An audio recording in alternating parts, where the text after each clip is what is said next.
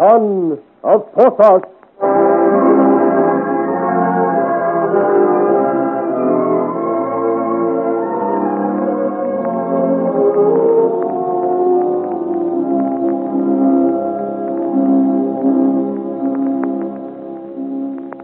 Having made up his mind to put his case before Marshal Crakey and seek permission to return to Paris in order to carry out his mother's dying wish and discover the real name of his father, Porthos, Joël is met with two surprises.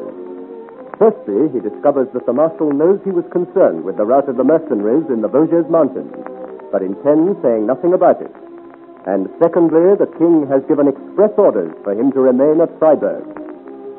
Joël knows that he now has no hope of leaving for Paris.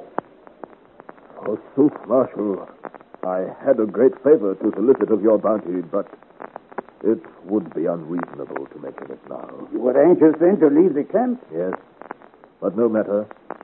A soldier must obey his orders. What the king wills must be done.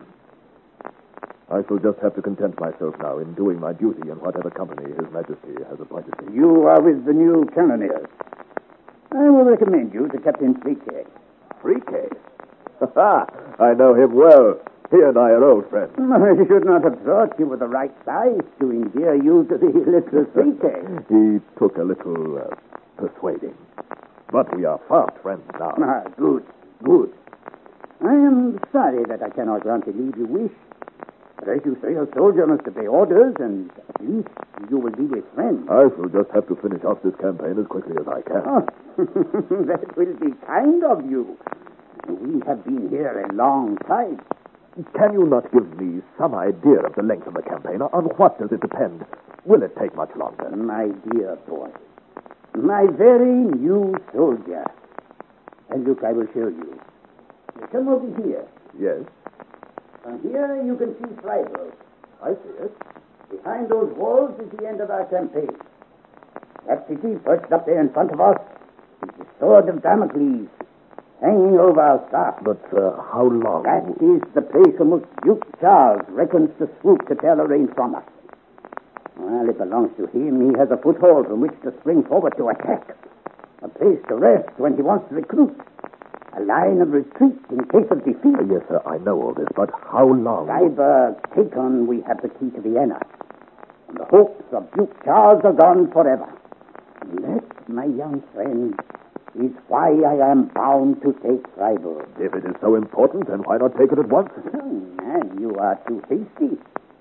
It is well to be brave, but only fools are presumptuous. Look closely at the city. See how the castle is built as if it were encrusted in the very mountain. Mm, it would present difficulties, I admit. That's handsome of you. Without having hippogriffs on which to mount you, it is impossible without the certain loss of half my men. And if I were prepared to waste life like that, what should we gain by taking the castle? There is still the garrison to subdue and the population to overcome. Of course, I see that, but... But you are impatient to begin. My friend, I have conducted many such a siege as this. One sits and waits. In the end, one wins. Believe me, when the time comes, I will show you the way. But when? How long will this be? Who can say? These things take time. So I see. By the look of concentration on your face, by the way your fingers close about your sword, you are planning something, monsieur. I should be obliged if you would tell me. Marshal, given the opportunity, I could take that citadel by myself. By yourself? Oh, fine man. Then what is stopping you? You mean you would let me try? If you have an idea in your head, use it while you can. Go ahead, take Freiburg. If you want to make a sublime madman of yourself, who am I to stop you? Tell me what you want. I will help you. Marshal your hand upon it. You are a great soldier. God willing, Freiburg shall be ours tomorrow.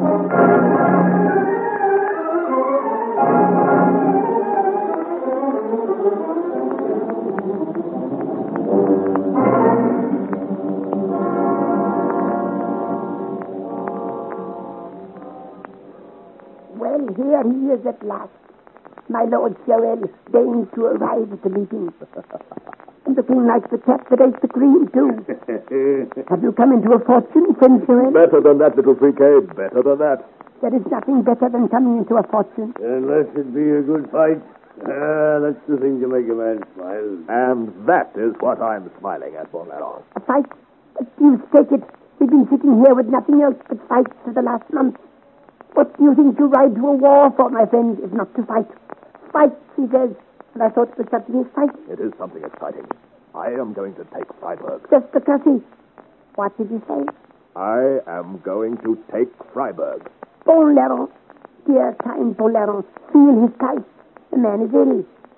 Frightening a couple of hundred mercenaries last night has gone to his head. Monsieur, you are new to soldiering. Surely even you must see that Freiburg is a formidable objective. Nevertheless, I shall take it. Nevertheless, he says, I shall take it. Best of my life. And will you do it alone? Oh, no, no, no.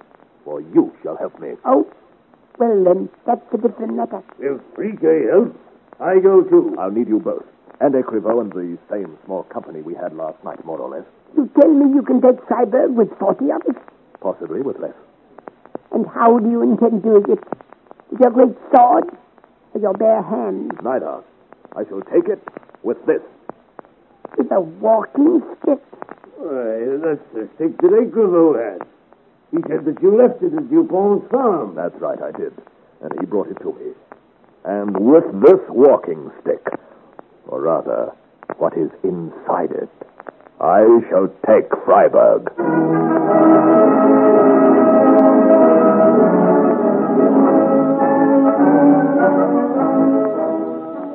And as Joel's plans are being made and carried out, the wily old governor of Freiburg is preparing for his supper in the great vaulted banquet hall of Freiburg Castle.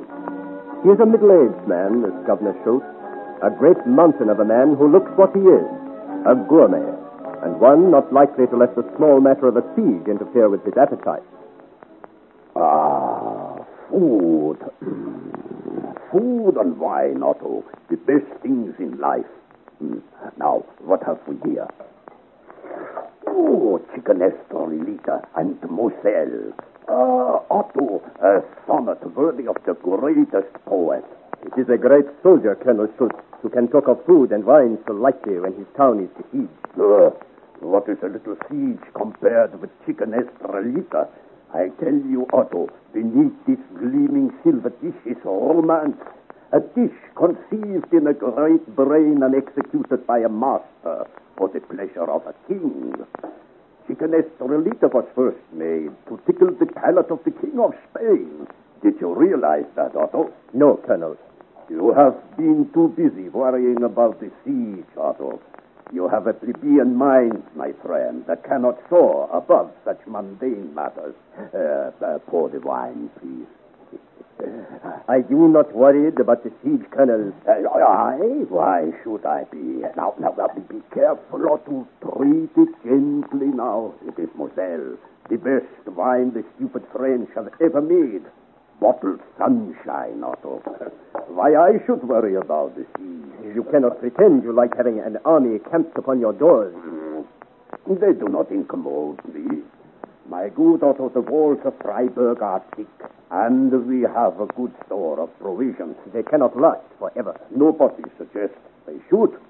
Duke Charles has promised to send relief to us, and on that promise I am content to wait in peace. But suppose something has happened, suppose he cannot come. The prince has never failed us yet, Otto. He is a gentleman, an honorable man of his word. Yes, Colonel. So we wait for him. We have more guns than the enemy and more ammunition by the look of things. We keep a good guard and pound away consistently at their entrenchment. Oh, confound it. Cannot a man eat in peace? Enter, enter. Ah, it's you, Captain. Didn't they tell you I was dining? I dislike to be interrupted at a meal. Well, come in, man. Don't stand there spluttering. What's the matter? Colonel, I have to announce the arrival of a messenger. From my Lord Duke Charles of Lorraine. What? Confounded man, do you realize you're spoiling my dinner? And what nonsense is this you talk? A messenger from the Duke? It is true, Colonel. In fact, two messengers. How could they get through to us? The French are fools, it is well known, but surely they not let messengers penetrate their lines. I don't know how they managed it, but we observed them running towards us, Colonel. The French were shooting at them, and our pickets did likewise. And they were not hit? They stood the double fire grandly and jumped into our moat, shouting, "Friend, friend!" so that we cast a rope and hauled them onto the rampart. They are now in the guardhouse flying off. What sort of men are they? Not Frenchmen. The little one is dark, Spanish perhaps, and the other more like a Saxon, a giant of a fellow. It's my opinion that the discrepancy in size confused the French and prevented the two being killed. Though at one stage I suppose they could have caught the giant had any of them enough courage to come near him. Mm, well, let them be brought in at once, and I will interrogate them while eating. Mm, a barbarous practice, but it cannot be helped. I'll see them both. And if there is anything double-faced in their story, you may warn them. I'll hang them both from the highest rampart, and no discrepancy in size can save them. Bring them in, Captain.